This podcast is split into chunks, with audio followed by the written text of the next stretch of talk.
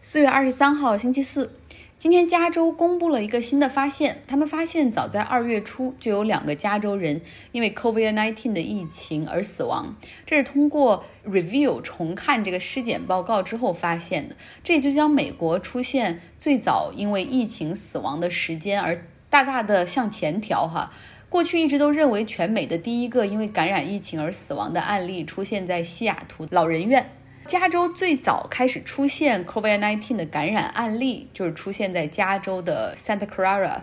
那现在看来呢，当时可能早就在这个社区里传染开来，只不过因为相对地广人稀，严重感染者可能并不是那么多，所以没有出现纽约的那种大范围的严重感染。但是呢，还是值得一提的是，这两起死亡当时并没有能够引起足够的注意，这也可能是加州医疗系统的一个失责。那每一次有新的发现，就像找到了一块拼图一样，揭开这个病毒疫情传播的冰山一角。Tape off iceberg。那，我们院里有一个人养了一只鸡，所以大家说能听见就忍耐一下吧。今天加州的州长 Gavin Newsom 在例行发布会上也是说，因为最近加州新增病例的数量在上升，决定暂缓公布 reopen 重启的政策。他也强调说，在和俄勒冈州和华盛顿州保持密切的沟通，然后一定是一个地区性的整体协调。另外呢，他还说，加州目前在提升检测的数据，每天现在可以检测一点四万个，那估计到本月末每天就可以检测二点五万个。那旧金山附近还有一个小的城市 Bolinas。这个城市的居民自己哈，就是每个人捐款自筹了三十万美元。城市有两有两个居民，又是生物制药领域的投资人，所以他们通过自己的人脉买到了测试的试剂，同时找来了 UC 系统的这种医疗支持。现在这个城市就开始每天能够给居民进行一千六百例的检测，他们是希望能够做到把所有的居民都检测一下，再决定下一步的重启计划。那我所生活的城市也已经开始强制要求戴口罩了，但是街上真的有的时候我戴着口罩出去散步的时候，觉得真是一个人都没有，我也要戴口罩嘛，所以于是就把这个口罩拿下来挂在下巴上，以防看到警车出现执法就马上戴上，因为罚款的话就是一百美元。美国医疗卫生部下属的一个专门牵头疫苗研究部门的负责人。Rick Brad，他被调离他的岗位，调到了一个疾病研究中心的闲职。那 Rick Brad 他表示抗议，他说自己会向医疗卫生部的特别检察官进行举报。因为他有足够的证据，认为自己被调走是因为多次反对特朗普所支持的治疗方案，也就是用抗疟疾的药来对抗 COVID-19。他说：“我坚决反对要把国会所批准的那数十亿的研究经费拨给那些完全没有科学依据和数据证实的治疗方案，只是因为总统认为它可能有效，我必须坚决反对。”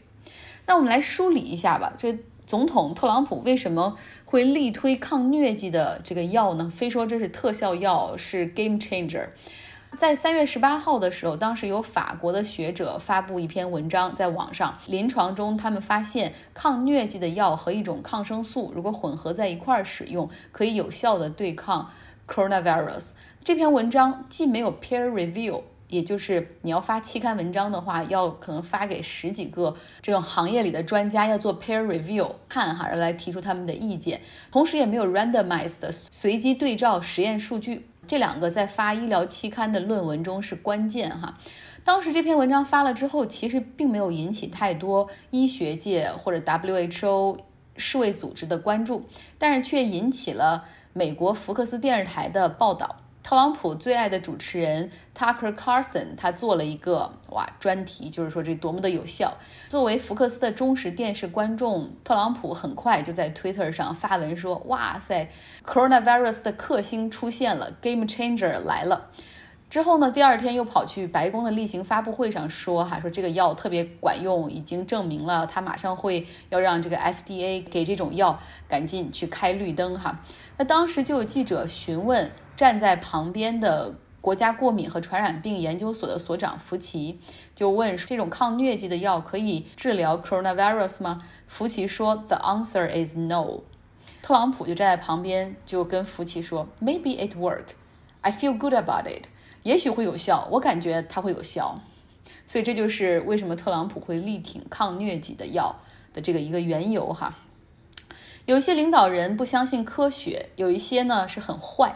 那有有人呢是两者兼备，就是又不信科学，人又很坏。就比如说巴西的总统博尔索纳罗，他一直都说 COVID-19 就是比普通感冒稍微严重一点儿，大家不要害怕。要重启经济，经济不能毁等等。那在巴西的卫生部长批评他之后，立马他就把这个卫生部长给撤掉了，换上了他自己的人。因为现在呢，就是很多的，就是巴西的这些州啊和人口比较密集的地区，他们是以自己的州政府来宣布当地的 lockdown 的政策。巴西这个中央政府发发文之后，可能他们还要看地方的决定哈。所以呢，博尔索纳罗做了什么呢？就跟特朗普一样，就和他的这个支持者在推上喊话哈，就号召他们来走上街头，表达自己的诉求。博尔索纳罗还跟他的一些支持者们见了面。然后发表讲话，他说：“听一听吧，这就是人民的呼唤。”然后大家都希望能够重启经济。他的支持者还有人喊说：“既然是疫情期间，现在最高法院和议会都关门了，不如让总统直接恢复军政府时期的那种统治吧，就一权独大，不要管那些其他的三权分立和牵制的政策了。”那巴西目前是四点五万人感染，两千九百人死亡的数据。与此同时呢，其实很多巴西人还是非常重视疫情的。除了上面说到的巴西一些人口比较密集的这些州的政府哈，另外呢，还包括像巴西的一些足球运动员，像内马尔，还有前巴萨的球星阿尔维斯在内的五十七名足球运动员和教练共同捐款来出钱对抗疫情。另外呢，就是在亚马逊丛林里住的原住民们 （Indigenous）。他们都在部落领袖的领导之下，严格的遵守居家隔离，因为在历史上，他们曾经被大流行传染病所重伤。哈，最近一次发生在六十年前，当时开发热带雨林的这种违法的伐木者，然后进入森林，结果带来了一种流感，让在新谷河谷地区居住的原住民死了数百人。要知道，整个这个部落的族群也不过两三万人。如果我们回看历史，大家都知道，当白人发现新大陆，他们给这片大陆带来的是流感、天花、霍乱，甚至鼠疫这样的大的传染病。哈，因为欧亚大陆上人类早就已经习惯了和一些驯化好的大型的哺乳动物，像牛啊、马呀、猪啊这些动物生活在一起。那这些动物上的一些病原体早就有机会慢慢的就是进到人体内。在欧亚大陆的人口经历了一场又一场传染病的洗礼的同时，身体内也形成了一些抗体。但相比之下呢，美洲人他们就缺少这样的抗体和抵抗力。所以，当这个西班牙就来到美洲大陆的时候，真正让他们征服这片土地的，并不是武器和他们的宗教，而是他们带来的这些流行传染病。现在巴西的原住民们也很担心，这个总统博尔索纳罗他一直希望重启对亚马逊森林的开发，但是因为巴西有保护原住民栖息地的法律，所以限制了他动弹不得。他们也担心哈，不排除他会不会让一些开发者直接进入森林去传播 COVID-19 的病毒。现在呢，这些原住民要做的就是防止悲剧重演。做好疫情防护，严格的遵守 social distancing，就保持这种社交距离，哪怕在这个森林里面原本就是地广人稀的状态。那最后聊一聊身边的事情哈，这经济一不好，国内的朋友就说了，才知道铁饭碗的重要性。比如国企、政府公务员肯定是不会裁员的，基本上没有降薪，除了部分国企可能前面几个月没有发绩效之外哈。那在欧美基本上社会中的所有的产业环节都受到了影响，也没有铁饭碗这一说。像在美国，地方政府开始裁员，像北加州的一个旅游城市 Monterey 蒙特雷，也就是拍摄《Big Little Lies》大小谎言的那个地方，我有个同学在那儿做公务员，然后他们的市政府裁掉了将近一半的岗位，因为呢，城市是严重依赖旅游业的。疫情的影响之下，现在城市也基本上切断了城市的收入，像餐厅业、酒店业，包括很大的一个水族馆都是关门的状态。那税收立刻减少了很多，所以不得不马上裁员。大学的学校里面有好多人的工作或者工资哈都会受到威胁。像加州公立大学系统 UC 系列，像比比如说我所在的 UC Berkeley 公立大学。但是这个校长也已经群发了邮件，就是说今年会比二零零八年次贷危机的时候财政更加困难，因为首先这个因为秋季学期的入学人数肯定会大幅的下降，这会影响学费的收入。另外呢，政府的拨款今年肯定也会收缩，所以是双重打击。那要求各部门、各院系都要做预算的时候做出最坏的准备。那二零零八年经济危机的时候，当时大学 U C Berkeley 为了不裁员，然后所有教职员工都接受了降薪。所以说这样看来，在美国的高校里面工作也不是高枕无忧的铁饭碗。那大企业呢，就更别提了。像我的一个同学，他是在全美最大的太阳能公司工作，就是行业巨头。但是他们除了裁员之外，还给所有的员工都降薪百分之二十。大的科技公司目前看来就还没有受影响哈，但是呢，基本上都已经冻结了所有的招聘。我一个同事的男朋友，他本来在面试谷歌的 data scientist 一个岗位，都已经进入到第四轮面试了，就是距离招聘只剩一轮，现在就无限期的被冻结。当然，公司的。理由就是哦，因为这 COVID-19 的疫情，我们没办法进行面试了。而最后一个环节就是看你对团队的 culture fit，就需要把你请到办公室来，然后跟大家来来跟不同的同事来聊天。所以现在这个没办法做。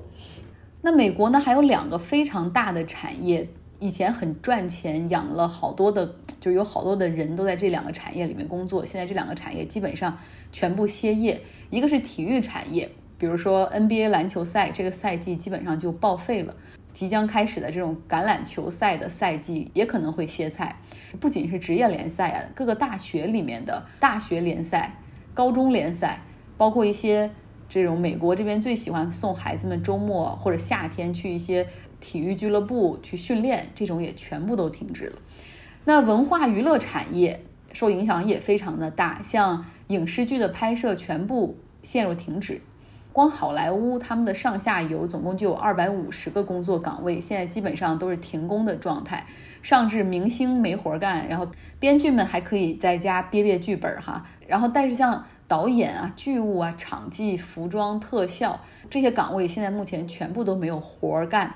迪士尼游乐园这样的大型的游乐园，美国有很多，迪士尼、环球影业等等，也全部都是关门。还有电影院。啊，那除了美国之外呢？日本、韩国、新加坡的公务员哈，因为我们有同学在，就也大家聊天，他们也都接到了今年会降薪的通知，所以更不要说这在这些国家的私营行业了。有意思的是，在二零零八年次贷危机的时候，当时我还是体育记者，所以也不太关注经济和市场，至少在国内没有感觉到太大的冲击，除了房地产行业。但是很快啊，那个四万亿一撒进来，就造就了一批新的亿万富豪，像王健林、许家印，当时前一秒钟好像都快熬不过来了，后一秒钟又成成了首富榜单的前十，所以也很魔幻。那当时呢，在电视里、新闻中看到的欧美的失业潮，我觉得啊，好夸张。但是现在这时光流转，我就身在这个其中，感觉到好像整个社会、整个世界都是牵一发而动全身。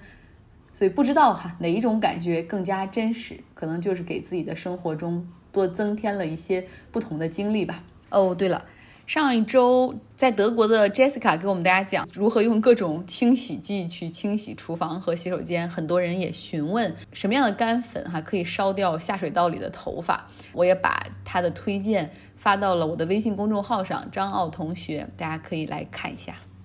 另外呢。今天是世界地球日，我有一个小礼物送给大家。如果你对海洋中的大型哺乳动物鲸 whale 感兴趣的话，可以来到我的微信公众号，然后就写一个字“鲸”，没有鲸鱼，因为鲸不是鱼，所以不要写鲸鱼。因为我以前和我们的一个好朋友川汇做过一个鲸的系列哈，这种大型的哺乳动物，它们真是地球上很很美好的一种存在。然后整个的这个系列。差不多有一个多小时吧，是一个非常好的那种科普的补脑，算是送给大家地球日的礼物。